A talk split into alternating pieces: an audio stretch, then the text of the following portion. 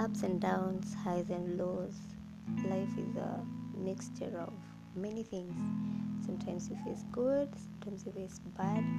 We go through times of hopelessness, we go through times of depression, we go through stress, we go through loss, we go through a lot.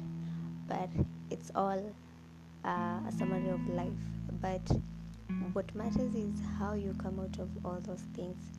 So in Let Hope Arise, we will be sharing on how can we get out of the things that maybe would bring us down when we go through life because we need each other to get through all these and we need to live life to the fullest.